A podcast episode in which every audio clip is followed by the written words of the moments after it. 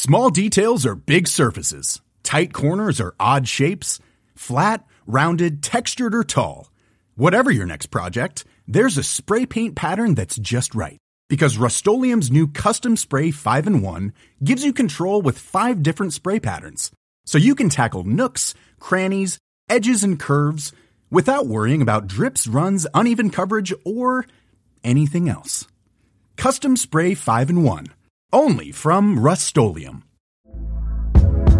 Hey there, it's Michele Norris. I'm host of a podcast called Your Mama's Kitchen. When I travel, I'm usually looking for a way to find a taste of home when I'm not at home. And one of the things I love to do when I am at home is entertain. And Airbnb allows me to do that. When I was in California recently, I rented a house that had a great kitchen. And when we were sitting around the table, we were all thinking, we're in someone else's house. Someone could be in all of our homes as well. If you have a home, but you're not always at home, you have an Airbnb. Your home might be worth more than you think. Find out how much at airbnb.com/slash host.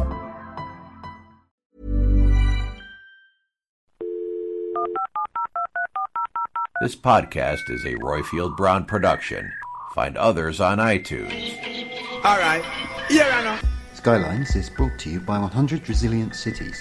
Pioneered by the Rockefeller Foundation, 100 Resilient Cities is helping cities around the world become more resilient to the physical, social, and economic challenges of the 21st century. You can find out more at 100resilientcities.org.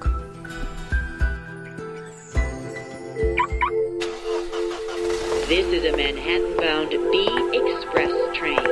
The next stop is Grand Street. Mind the gap. Welcome to Skylines, the City Metric podcast.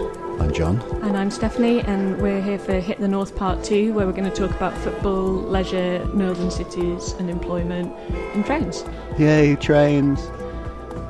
In Liverpool and Manchester, there's a specific vibe. You disseminate information based around based around football. in the fact that I think it's the largest student population in Europe, 60,000 students. That absolutely makes it a very dynamic city. So, John, you are not interested in sport broadly and football specifically, am I right? Yeah, I mean, but it's I'm more sort of disinterested than uninterested. It's like I don't get, I just don't get it. Like I made a couple of attempts to try and be a normal child because like there was loads of sport in my school, but it's just like I literally, you know, there's magic eye diagrams. Yeah. Where like some people can just never see them. I'm like that with a football pitch. I just I can't see what everyone else sees, and like I I, I get, I'm, I'm not proud of this. I kind of think I'm missing out. I remember how excited everyone got during the World Cup a couple of years ago.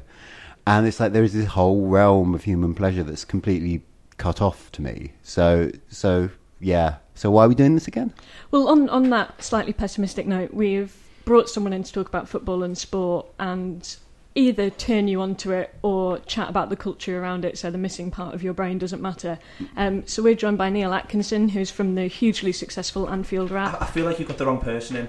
I. I, I don't like football very much, so I'm sort of broadly speaking with John in that you know I, I, I watch other football mainly to see how it impacts upon Liverpool. I like Liverpool. I like Liverpool Football Club. Football itself, it's one of them. I'm actually reading a great book at the minute uh, by Daniel Gray. Uh, I think it's called 50 Delights, and it's or 50 re- 50 things to love about modern football. And, and Dan makes a great a great claim for for your attention and time about things like seeing uh, seeing uh, stadia from uh, from trains and things like that as a true delight of, of football still. So he loves football and he loves all the things about football, whereas I love I love Liverpool and uh, all the things about Liverpool winning.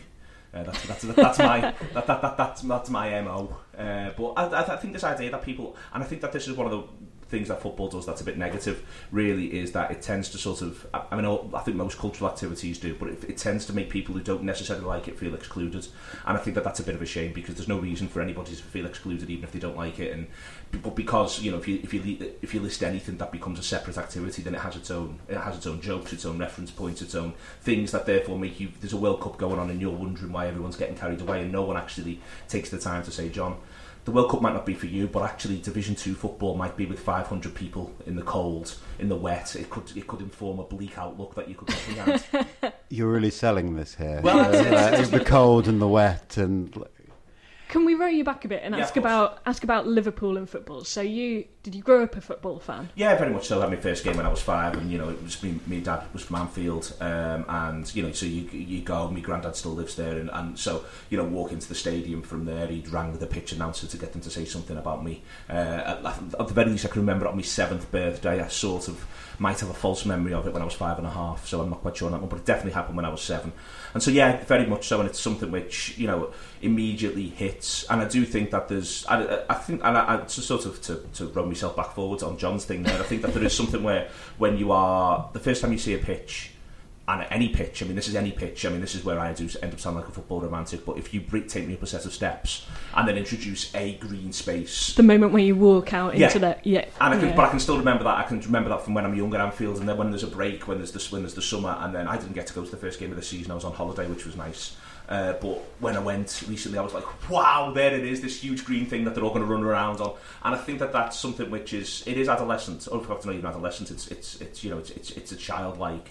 This is a wonderful, marvelous thing that they're going to run around on this, and people are going to watch. So I do like that, and I do think that that's something which people who really like football it does stay with them. And so what that means is that when you do, for instance, watch games on television, you get that you get that feeling of that without necessarily having to be there. I remember it really distinctly. I went a couple of weeks ago and saw Accrington Stanley play West Ham, which was a bizarre spectacle on so many levels. But walking up, and I'm not a big fan of the new West Ham Stadium for a lot of reasons, but walking up and just opening out into Yeah. that big space, it is, it's instinctual, it's almost physical, isn't it? Yeah, it's a rush. It's Yeah. a rush. It's a rush. It's a rush of energy and anticipation for the thing that you're about to see. And, and but also, I, I- it's that like I, one of the things that again you can you can sound ridiculous and like you're trying to be some sort of Tim Pot Alan Bennett, but the the smell of the grass. you very rarely actually smell that much grass. Without it being interfered with other things, so for instance, when you imagine yourself walking through a park, you can't really smell, smell turf. You can smell trees, you can smell plants, you can smell flowers. But when you actually, there's nothing else. There's just grass here, and it's that, and I, you know, things like that. I think are quite visceral sort of things that, that that evoke football in a way in which lots of other things don't. Okay, so despite the fact I have never, I, I think I've watched two football games in my life, and in both of them England went out of the World Cup. So I realised I was, I was actually harming the national cause with my attention. So I just stopped. But despite that, I would actually say that on some level I'm a West Ham supporter. I don't care. But I'm a West Ham supporter because of where I'm from, because my um, dad and my granddad are West Ham supporters. And when I was a kid walking around, you could tell how West Ham was doing by the noises coming from the other houses.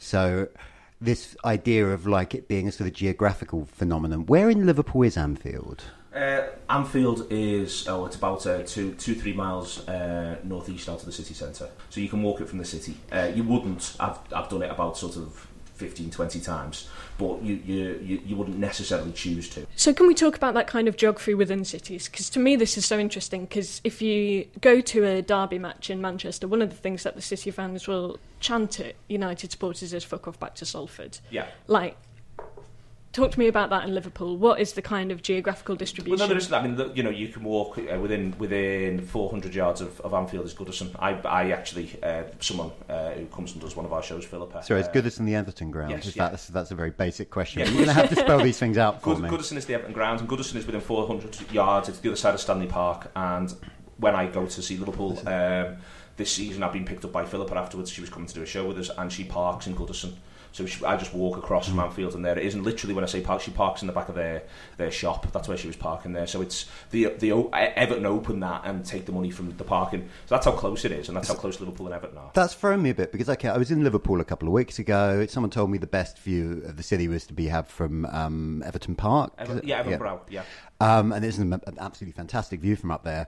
But that was, you know, in walking distance to the north of the city. So I assumed that Everton was up there somewhere. So therefore, in my mind, I sort of assumed Anfield must be to the south. No, no, no. Everton, uh, Everton and Liverpool are very, very close indeed. So Everton is Liverpool is uh, actually sort of Liverpool Football Club is, sort is is in Anfield. Anfield is right next to Everton, uh, as terms of sort of lines that you can draw through. But they're both in the same parliamentary constituency, for instance. Because in, in London, they're reasonably widely geographically See, this distributed, is really interesting? Yeah. to me because the northwest, I think of those cities as football cities. I think of Manchester as a football city, Liverpool as a football city.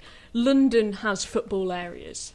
In, Yeah. in my mind, why why do you think there is that kind of difference in how people engage in it? Because people, one of the, th- for instance, you know if Liverpool or Everton are playing at home, if you're going to go out in Liverpool. You, you're impacted by that information. Literally, you're impacted by it with the flow of the traffic. You're impacted by it by the decisions that are made. Even in terms, to a certain extent, I think it's a it's a consideration of, for instance, when you are or aren't putting events on in a city like Liverpool, and even in a city like Manchester, which is bigger than Liverpool. Whereas London's got its own thing. London L- London simply exists completely separate to the to the rhythms of, of its football teams. Its football teams just happen to be in London. So, for instance, a really good example of that is that you know Arsenal doesn't actually exist as a place. Arsenal isn't really a place. It's a it's a part, you know, it's it's Holloway, North London, but the club's called Arsenal. It's not got that link. It's because it was named after the Woolwich Arsenal, where they were originally based, which Exactly. is where they built all the armaments. So Ex- ex- Exactly. So it's not quite. You know, it it, it, it it doesn't even in the name have a sense of sort of have a sense of geography, and that's and I think in, in general London, you're right. It's got football areas and areas where you're. For instance, you know, the first time you see East Ham, West Ham, you evoke sort of football fo- football iconography, for want of a better phrase. But you don't get that uh, sort of with with a lot of the other London teams because London London gets on with the business of being London. That's what it is. It's it's the capital of the country. It's got all you know. It's got it's got six, seven, eight million people. Whereas Liverpool, if fifty thousand people, fifty five thousand people, sixty thousand people come to Liverpool for a cultural event, well, if that was any other cultural event apart from football, it'd be on the front page of the local paper. Similarly, with Manchester, you know, if you can get a, get, get eighty to hundred thousand people moving around Manchester, that's a massive deal.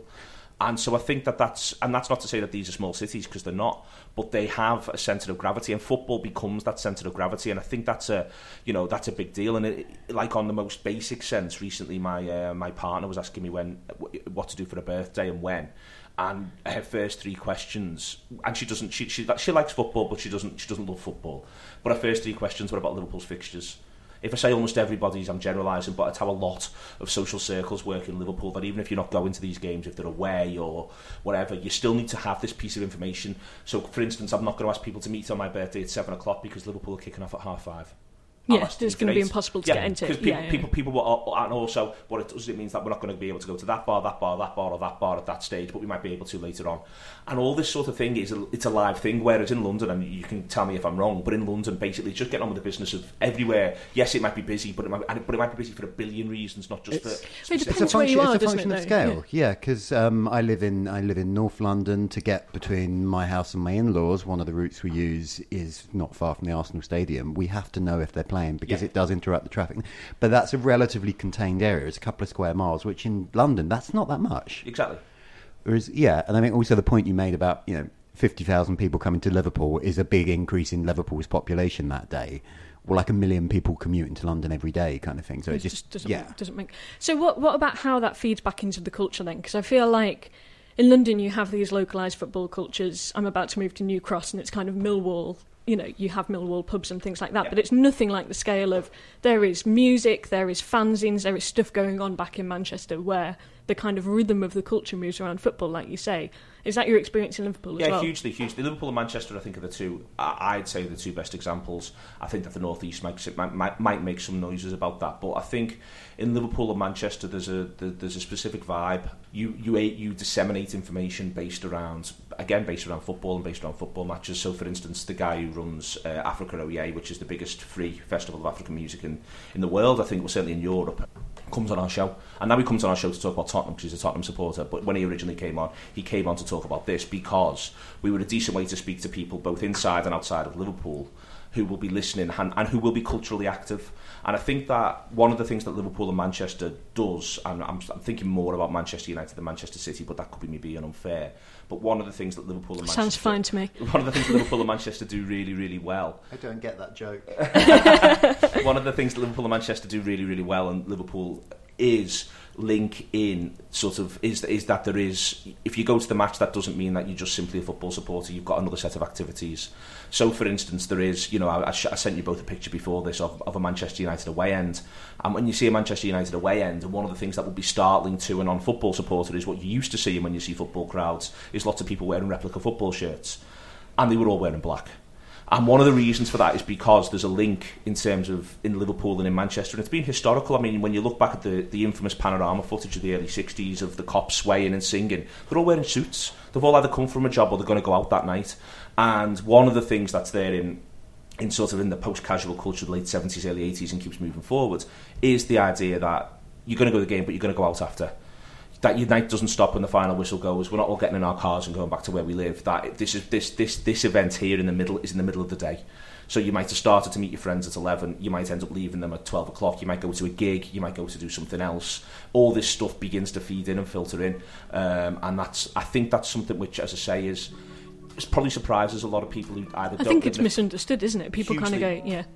I think if you don't live in a football city and if you don't live in, and I think again, I think it's a northern. I think it's more of a northern thing, but I wouldn't necessarily completely generalise. But that's it is sort of this idea that well, yeah, this is we're doing this, and then we're going here, and then we're going here. You might go out for tea, you might go somewhere nice. So you need to therefore not necessarily you don't so you don't wear a football kit. You know, you just you just, you just look ridiculous.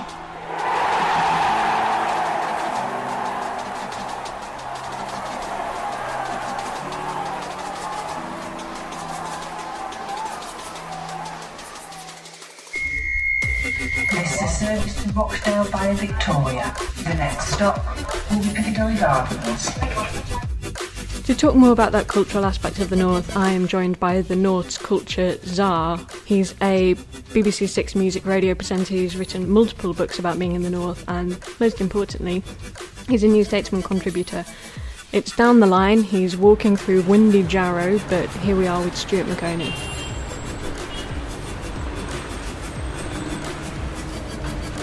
About you're recreating the whole route of the Jarrow marches. Yeah, yeah, yeah. Basically, on Wednesday, October 5th, um, 1936, they set out from Church and Jarrow.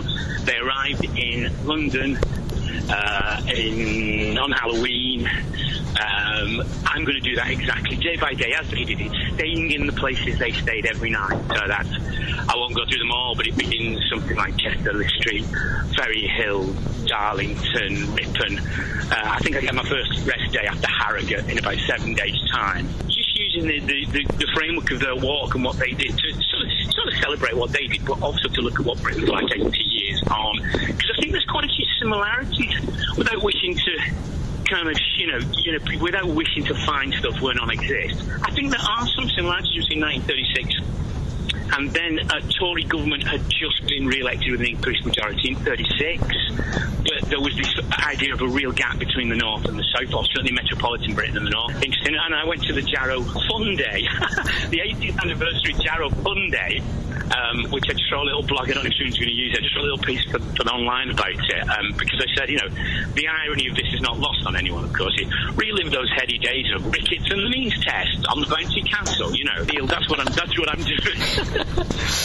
So what? Yeah, you mentioned there that kind of divide between the north and the metropolitan south, and I think that is. I mean, that's you know statistically we know that's kind of stronger than ever.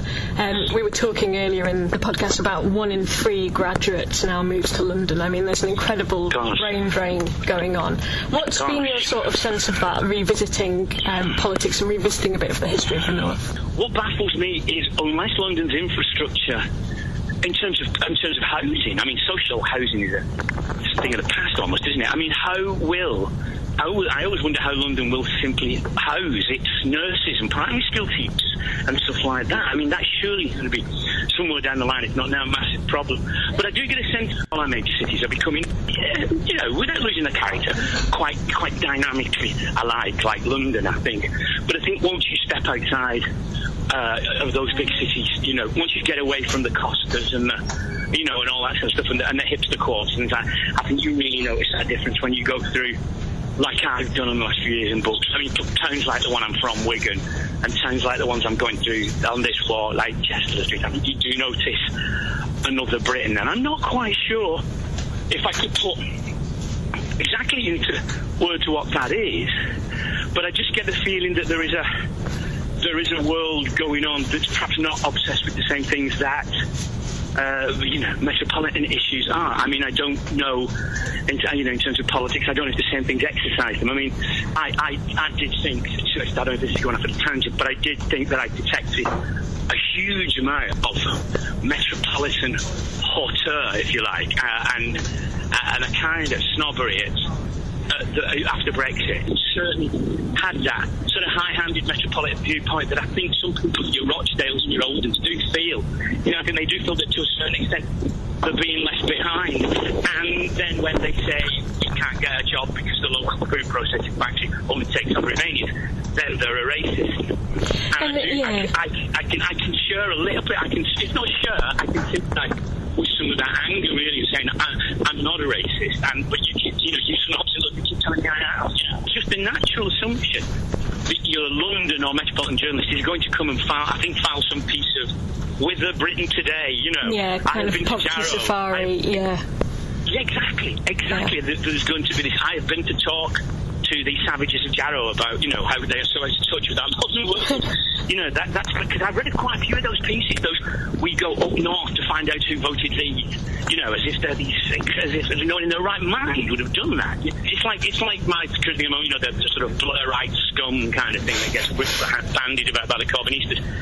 There's still a lot of. If you go to Sedgefield, where I'm going tonight. They quite like Tony Blair because they're less bothered about the Iraq War than, Than they, they are. about than they are about jobs and houses, and Yeah. sure start Yeah, and minimum yeah. wage.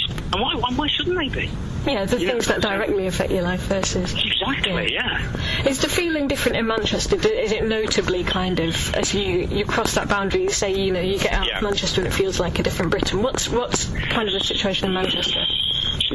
Manchester, Manchester's always unique, I think. It has this unique temperament in history. Uh, I think the fact that I think it's the largest student population in Europe, 60,000 students there, that absolutely affects the city, makes it a very dynamic city, makes it a very open kind of city, I think. I mean, I would, when the BBC were moving to Salford, a few people at the BBC, a few, a few uh, people of different ethnic backgrounds that I knew in, in London were, were, were saying some, some, some genuine, I trepidation, are we going to encounter much in the way of racism? And I said, no. I said, you know, I said, no more than you would anywhere else. And I said, I think I can't really vouch for Blackburn or Wigan, my towns, you might. There might be pockets of it. I said, but I do think in places like Manchester and Liverpool, no, because they have, they are, without wanting to romanticise them, always been rich cultural mixes, you know, diverse and that sort of thing. And I think Manchester, Manchester's got this. Manchester's got this unusual history because it, you know, with some justification again, claims to have invented everything from feminism to communism to vegetarianism to the computer to the, you know, in- industrial Britain is formed there, you know, the technological revolution is formed there. They split the atom there. So with some justification, Manchester's the first modern city in the world. So, I, and, and boy, does it know that. Though, as, uh, as you know, it's not got a Michelin star yet, and that rankled so much with him because Liverpool has. And, uh, and but it is, it is, it's always been unique because it, you know, it pulls off this incredible bit of civic and industrial chutzpah in the 19th century when it steals the sea from under the nose of Liverpool by building the Manchester Ship Canal and steals all Liverpool's trade and brings it inland. So it's got this, it's always had this kind of non-conformist dynamic There's a phrase up north you probably the Liverpool gentleman and the Manchester man. Liverpool was a much more aristocratic almost kind of city. Liverpool, um, Liverpool had its money in shipping, and the ship owners by and large were these very, were these were gentlemen. You know, they were they had they were, they were landed gentry. Manchester's money was made in dirty stuff like cotton and coal, and its and its owners were much more like the people in brass. There were some have told themselves you'd got lucky, and they, they, they had no airs and graces.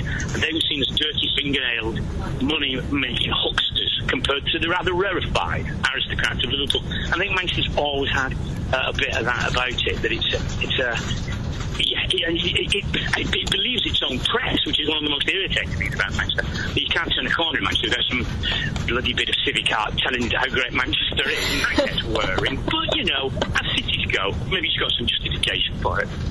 Can I talk to you as well about that recent history? Because you, you mentioned Media City, obviously you work there now, and it, it kind of Yeah. feels like the industry's gone from cotton and coal to doing media, radio, Mm. music. It's very kind of digital oriented, it's very young. How have you seen the city change since you kind of installed Six Music there? I think it, change has been the most obvious shift of a, of a shift that's been going on since the bomb. And again, So we should explain that for our international we readers. should explain. yeah. We should explain. There was a bomb at the Arndale Centre in uh, 97, was it? 90, mid the mid 90s. I wouldn't actually, I should know these things off the top of my head, but I don't. Uh, it's the mid 90s. There was a bomb at the Iron a bomb at the Arndale Centre, which caused, which which no one no one was hurt, but there was a lot of uh, civic damage, structural damage, uh, and as was the case often in Belfast, that prompted a period of sort of civic renewal. Now, some people see the modern Manchester dated from that point. Uh, it's neat, it's done quite work, but it's, it's kind of right, I think. Certainly, the Manchester I knew as a teenager, the Manchester I would get the number 32 egg yolk GMPTE bus into uh, from Wigan to go up to buy records and see gigs when I was 15 is completely different. And I think if you listen to, say, the music of Joy Division, you hear the Manchester of the late 1970s, the desertedness. The streets were empty. There were whole, whole bits of the city you would never go to. Some of the ones, the very place where Media City is now, was a bit of Manchester no in their right mind would have gone to after dark, unless to sort of avail themselves of various, you know, illicit places. Um, so it was, it was, it, it, I think the, the, the Manchester of Joy Division, you can hear that late 70s in the, you can hear the emptiness. It sounds like Hulme at night, those deserted walkways in the sky, the sort of, you know, kiss-stained escalators and lifts and stuff like that. You can kind of hear that. But a city that hasn't changed that much since the war, really. And I think, you know, you, you very much hear that. In, in the Smiths, I put very much in Joy Division. And then something kind of changes, something kind of changes. Maybe it's the bomb, although that's a bit like, but it goes through a kind of period of, I don't know what I call skinny latification, you know, where you suddenly can't, from the point, from the being of, you, you, you couldn't get a decent cup of coffee in Manchester in 1982, and then suddenly now you can't move for places where you can get a decent cup of coffee. And, and I think the bomb was a big part of that. I don't know if I don't know if it's entirely that. I'm not sufficiently expert in economic matters to know whether there were other economic forces going on at work, maybe the European Union, who knows, that were putting money into Manchester. But I think that that's, that's certainly, the, the bomb did have an effect, and I think it's a neat starting point to say that the modern Manchester sort of begins there, I think.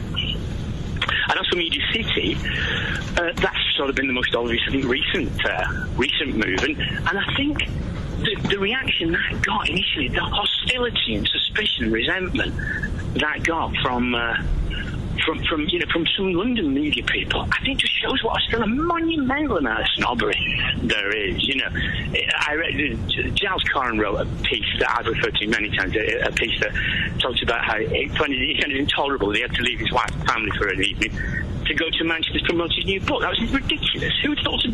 You know, who thought of that system? It was a ridiculous system. You know what I mean? Which prompted me to say that if every penny spent on building Media City had simply been spent to screw up Giles Coren's day, that it was money well spent. But, uh, but but that's just me.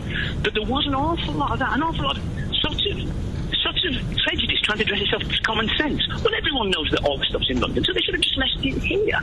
You know, and, and that, that, that sort of thing that's amused people been offering for a while, you know, TV, evenings of TV devoted to Routemaster buses and, uh, you know, the closing of BBC TV Centre, which frankly people in Ordsall and Levenshulme couldn't give a monkey's about, you know. But, but then they've been watching Granada Television, they've been watching Tony Wilson all their lives. Well, exactly. That's what I was. I was just going to say. If you don't think Manchester's got a um, media, recent Yeah, media history, exactly. then what have you been spending your time on? Because Well, After Dark, To the Sound of Midnight, Granada, like.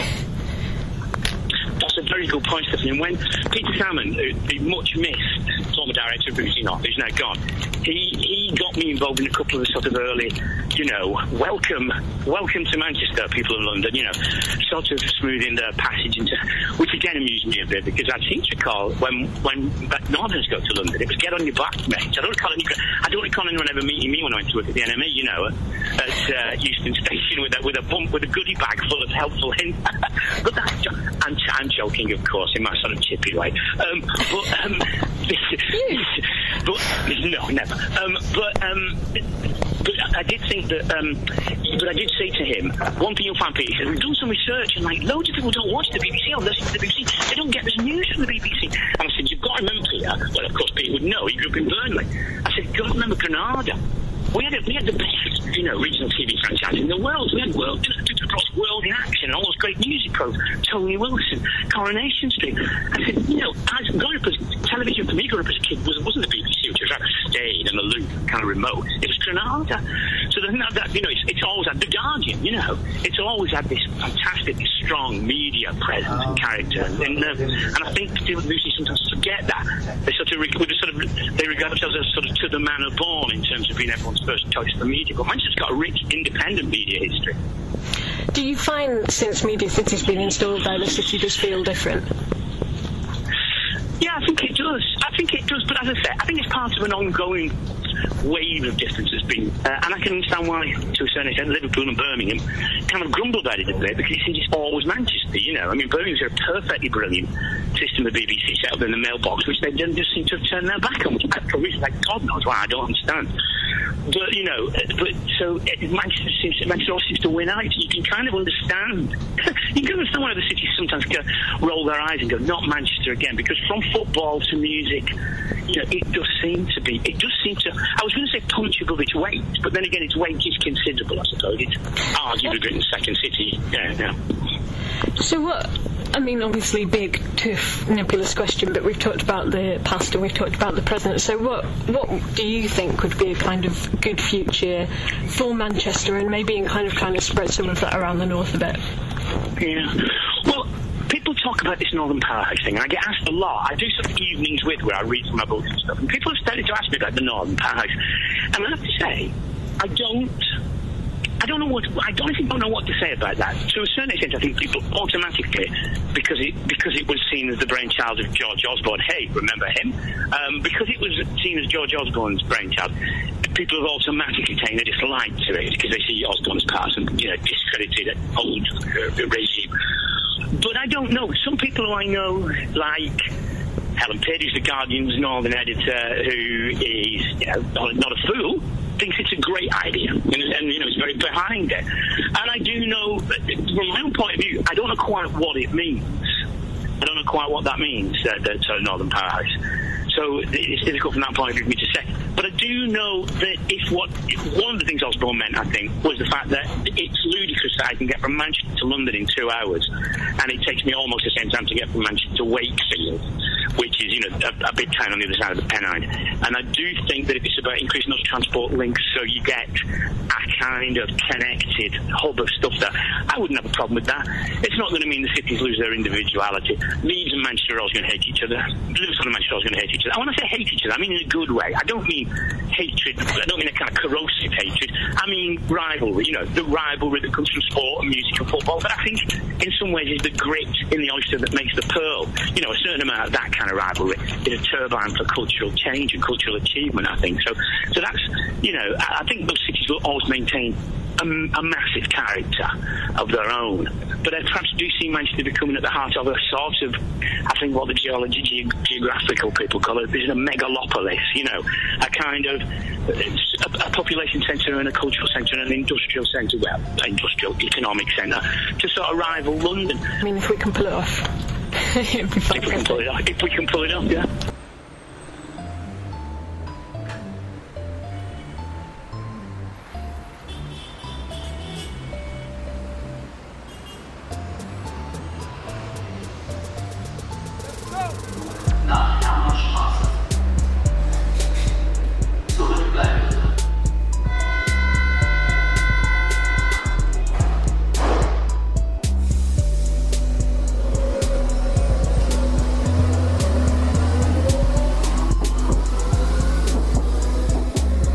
How does football affect the relationship between Liverpool and Manchester, who, which are you know two of the, the most important cities in the north, and they're actually really close together? Yeah, really close. Uh, negatively, really, and I think it's a little bit of a shame because Liverpool and Manchester have more in common. I, I think similarities aspect is slightly overblown. Certainly culturally, I think it's slightly overblown. I think, again, it, it's a cheap sort of generalisation and point, but if you look, for instance, Liverpool's music sort of looks out at the Atlantic, whereas Manchester's music turns back in towards the rest of England and Europe, just as, a, as an example of this. But there's lots and lots in common, and I think it, I think it has grown to have a little bit of a negative impact. It doesn't have to. Uh, you know, you don't have to necessarily view, view Manchester as different and alien, firstly, because it isn't. But I think it has sort of and as I say, we work with a lot, we work quite closely with, with a couple of people who contribute to, to Manchester sort of football media, and we get on very very well. And I know one of them likes to spend a lot of time in Liverpool uh, because he likes Liverpool, frankly. But what that means is that it, it often leads to people sort of just simply writing off the idea that, that there can be that sort of close link. Hmm. And I think that that yeah, the example I, I used before when I was speaking to speaking to Steph elsewhere was was I, I don't understand why no one in Liverpool is seemingly pushing for there to be a better, a much better transport link between Liverpool city centre and Media City. But it's almost as though that would feel as though it tarnished something. So at the minute, it takes you somewhere between 75 minutes and 90 minutes to get from Liverpool city centre, that's the city centre, to Media City. So if you live anywhere else in Liverpool other than the city centre, you've got to get to the city centre. Sorry, we, we should say Media City is kind of a new business area in, in Yeah, it's- Manchester. It's where they moved the B- yeah, BBC up there. Yeah. Uh, so it's Salford. Salford's closer to Liverpool than, than many other parts of Manchester. And you can, if you've got a completely clear run, you could drive it in 30, 40 minutes. You never have a completely clear. you never. so that's one. Of the, so one the, but what no one, you know, for all the talk of, for instance, HS3 and things like that around around Liverpool, Manchester, Sheffield, Hull, making it quicker to get from Liverpool city centre to Manchester city centre isn't the problem. But if you could make it quicker to get from Liverpool to Media City, then what you'd have is lots of the people who currently work in Media City. It would actually open up the idea that they could live in Liverpool. It's quite cheap to live in Liverpool, and it's a very nice place to live. Liverpool city centre. It's, where- it's where I live, and you know you've got loads and loads of amenities and things that you'd want, all within walking distance, and you can get away with paying, you know, a sort of sort 500, 600 quid a month in terms of rent for a mm. city centre flat. Sorry, Sorry, uh, it's but you can, what you can, it's what you can do. And, uh, but at the minute, that's not an option because what you have to do if you want to do it on public transport is go from Liverpool city centre, go to Manchester Piccadilly, change, get a tram, come back out, and go from Yeah. there. And it's a complete, it's ludicrous. But no one, as I say, I've not seen anything mooted now. I, I, well, firstly, I should spell out for the listeners that you missed a really magnificent look on Stephanie's face when uh, we were talking about how high rents in Liverpool were. I, ju- I just went to rent a flat and was asked by the estate agent to make an offer in terms of monthly rent. So I'm, Oh God! Is- we should we should do a follow up on, on your experience. we should do a follow up. yeah. I have a flat now for Yeah, listeners yeah. who are following my housing Um, crisis. but no, but going back to going back to transport links, when I was in Liverpool, I met the guy who runs uh, Joe Anderson's office, um, which was very exciting. As it turns out, he reads City Metric, which is always nice. I said, "Oh, I love City Metric, bit London centric." Yeah, fair enough. We were talking about. I asked him how he felt about the idea that Manchester was kind of increasingly being treated as the capital of the North, for want of a better way of putting it. And like, you know, if if we ever did win the argument for moving the actual capital out of London, I think it would go to Manchester. There's not really anywhere else it's going to that, that is a plausible candidate. I said, yeah, how does how does that feel as a Scouser? It's like I'd be happy with that. I would be much happier with the capital much nearer. And you know, I was I was actually surprised by that because you hear so much about the rivalries. No, people, but people will be happy with that, and I think that you know, there's the, the there is that sort of tension between Liverpool and Manchester, and it's ongoing. But I think in general, Liverpool's broadly speaking aware of the fact that it, it's part of the northwest. I don't think Liverpool. I'm, again, I'm generalising, but I don't think Liverpool sort of sees itself as part of the north. I think Liverpool sees itself as part of the northwest. You know, for instance, I don't think there's people in Liverpool who are, de- who are absolutely desperate to make common ground with Doncaster, but they can see Is how. anyone desperate to make common ground well, Doncaster? uh, but, you, but you can see how you can see how Liverpool could be become sort of you know can see how how what what happens in Liverpool and what happens in Manchester have a knock on effect to one another and, and, and you know literally have done for hundreds of years. You know, some we, we were looking to do a little bit of work recently with the Anfield Wrap, and, and we were looking to sort of tender for it in Liverpool and Manchester uh, and someone went to one of one of our guys went, "Oh, we support United. Is that all right?" As though we were going to go, well, no, we wouldn't want to give him money. Utterly ridiculous, but that was and that was someone in Manchester. Uh, it wasn't someone in Liverpool. And then there's, there's another story I've got of a friend of mine who, who, who used to work in Manchester who who uh, was once accosted by someone who, who, who said, "You take your butties, don't you?" And he went, "No, I buy me lunch when I'm in work." And he went, "What? You spend a scouse pound in Manchester?" so there's loads and loads of you know. But these are extreme examples of people being, I, I think, utterly ridiculous. You know, Liverpool and Manchester are linked, and there's lots and lots of cross pollination. There's lots of people who live who would view themselves as being Mancunians who live in, who, who, who live or work in, in Liverpool, and there's lots and lots of people who, who are from Liverpool who, who work in Manchester. The issue is that the transport links aren't great.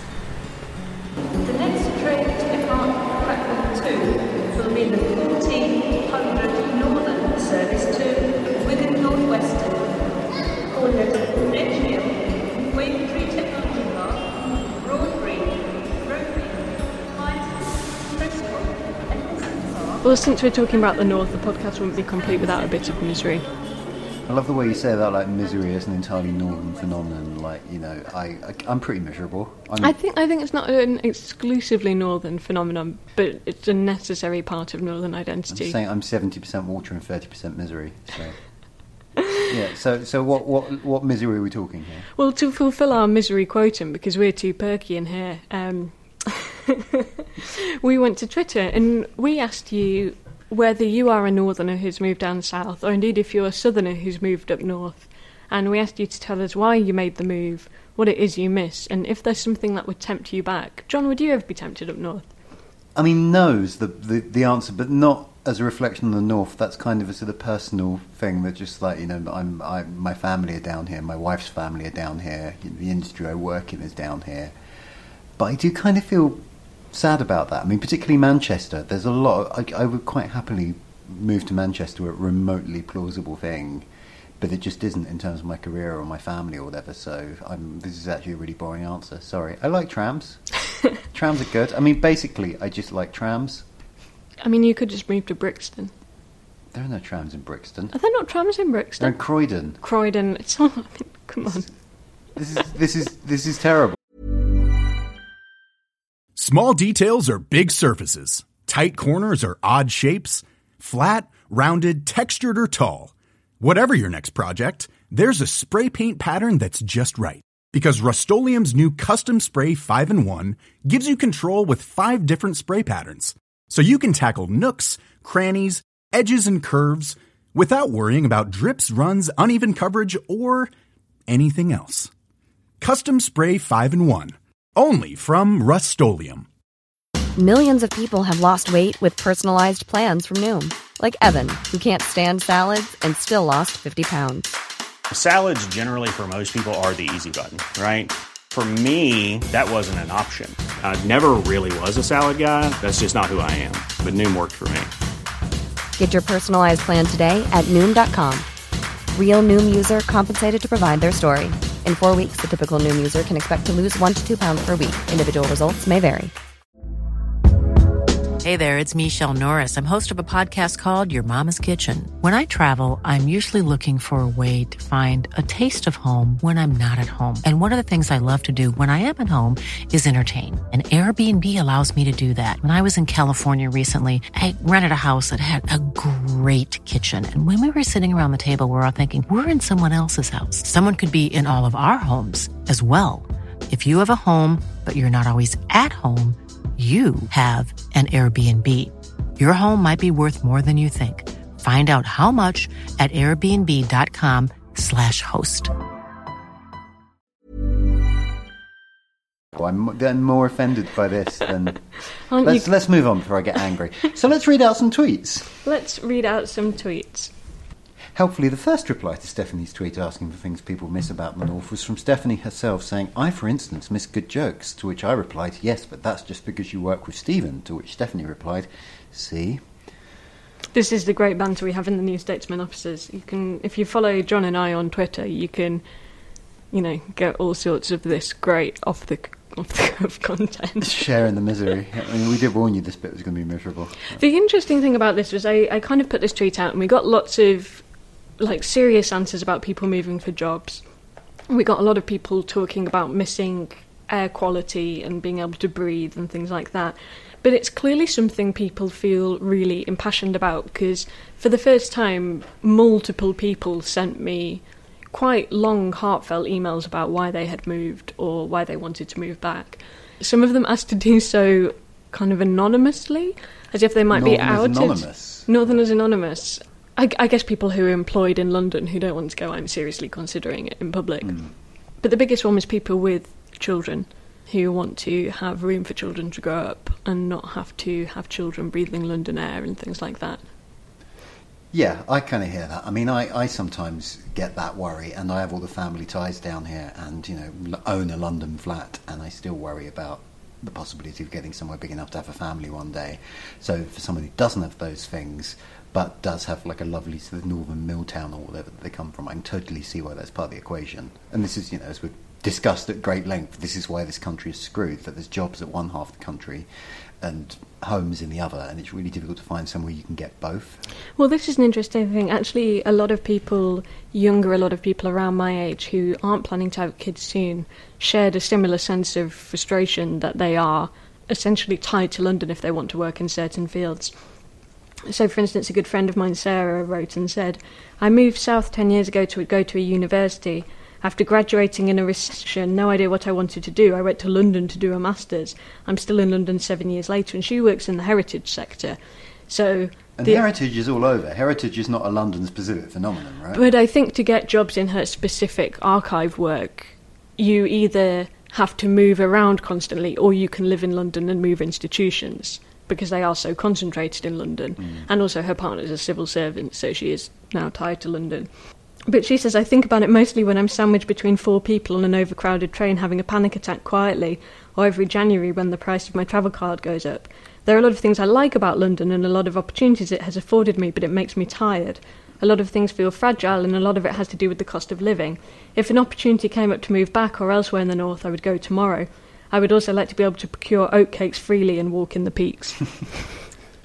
But the point about her partner being a civil servant is an interesting one. Not, I mean, partly because the government is down here, but also because it becomes a matter of not just getting one good job opportunity in a different bit of the country. Once you're coupled up, you need two, and that's you know, that's an order of magnitude harder to achieve to kind of coordinate that for sort of both halves of the relationship at once. And okay, you can live on one salary for a bit or whatever, but like you can't really ask a partner to give up their career to kind of move. I mean, yeah, I'm doing a PhD, and this is the constant problem for academics: is you have to move city all the time, and it's a kind of famous curse of trying to have a relationship well in academia. Is either you drag someone with you or you do long distance for years. But it, it is interesting that both job opportunities and wages in those jobs are in a position where you have to really hunt and plan and save to be able to do a move like that now. Do you know what my proposed solution to all this is? Is it move Parliament to Hull and raise the salaries a lot? You're not far off. Originally, it was Bradford, and I wrote as much in a piece for The Guardian, which was largely because Bradford is basically the middle of the country. It's much prettier than anyone thinks it is, and I think if we put Parliament there, then like they would actually sort of have to invest in, in links across the north. Plus, there was a point where there was a great big hole in the middle of Bradford where you could quite easily put a Parliament, but they've since put a bloody shopping centre there, so Thanks, Westfield. So, so now I'm kind of accepting the, the inevitable that if we're actually seriously going to talk about this, then it's got to be Manchester, right? Of the major British cities, Manchester is kind of the most central in the. I mean, okay, Birmingham is more so we consider that the Midlands, but if you look at the whole of Great Britain, Manchester's the one that's kind of in the middle. It's a shorter journey to, on average, to other major British cities, and there's already sort of a lot of grand architecture. There's a lot of political institutions going to be there, and also you could it would be more plausible to persuade the Westminster bubble people to move to Manchester than to move to a lot of other places. Not easy, but it's not completely implausible. So maybe if you replied to our tweet saying you'd like to move back up north, join our campaign to do the reverse, to empty the Arndale Centre and fill it with disgruntled politicians. Works for me.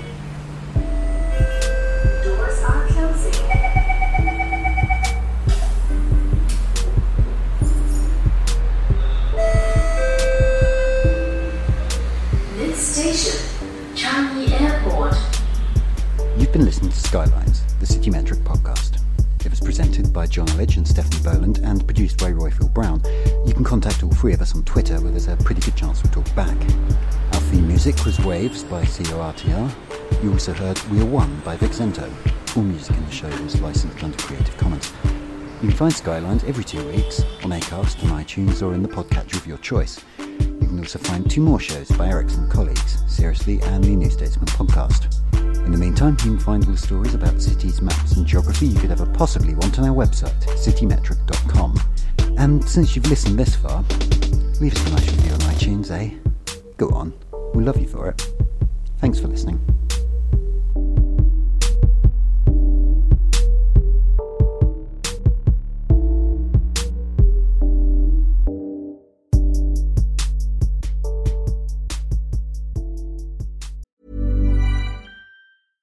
Small details are big surfaces. Tight corners are odd shapes. Flat, rounded, textured, or tall. Whatever your next project, there's a spray paint pattern that's just right. Because Rust new Custom Spray 5 in 1 gives you control with five different spray patterns. So you can tackle nooks, crannies, edges, and curves without worrying about drips, runs, uneven coverage, or anything else. Custom Spray 5 in 1. Only from Rust-Oleum Even when we're on a budget, we still deserve nice things. Quince is a place to scoop up stunning high end goods for 50 to 80% less than similar brands. They have buttery soft cashmere sweaters starting at $50, luxurious Italian leather bags, and so much more. Plus, Quince only works with factories that use safe, ethical, and responsible manufacturing. Get the high-end goods you'll love without the high price tag with Quince. Go to quince.com slash style for free shipping and 365-day returns.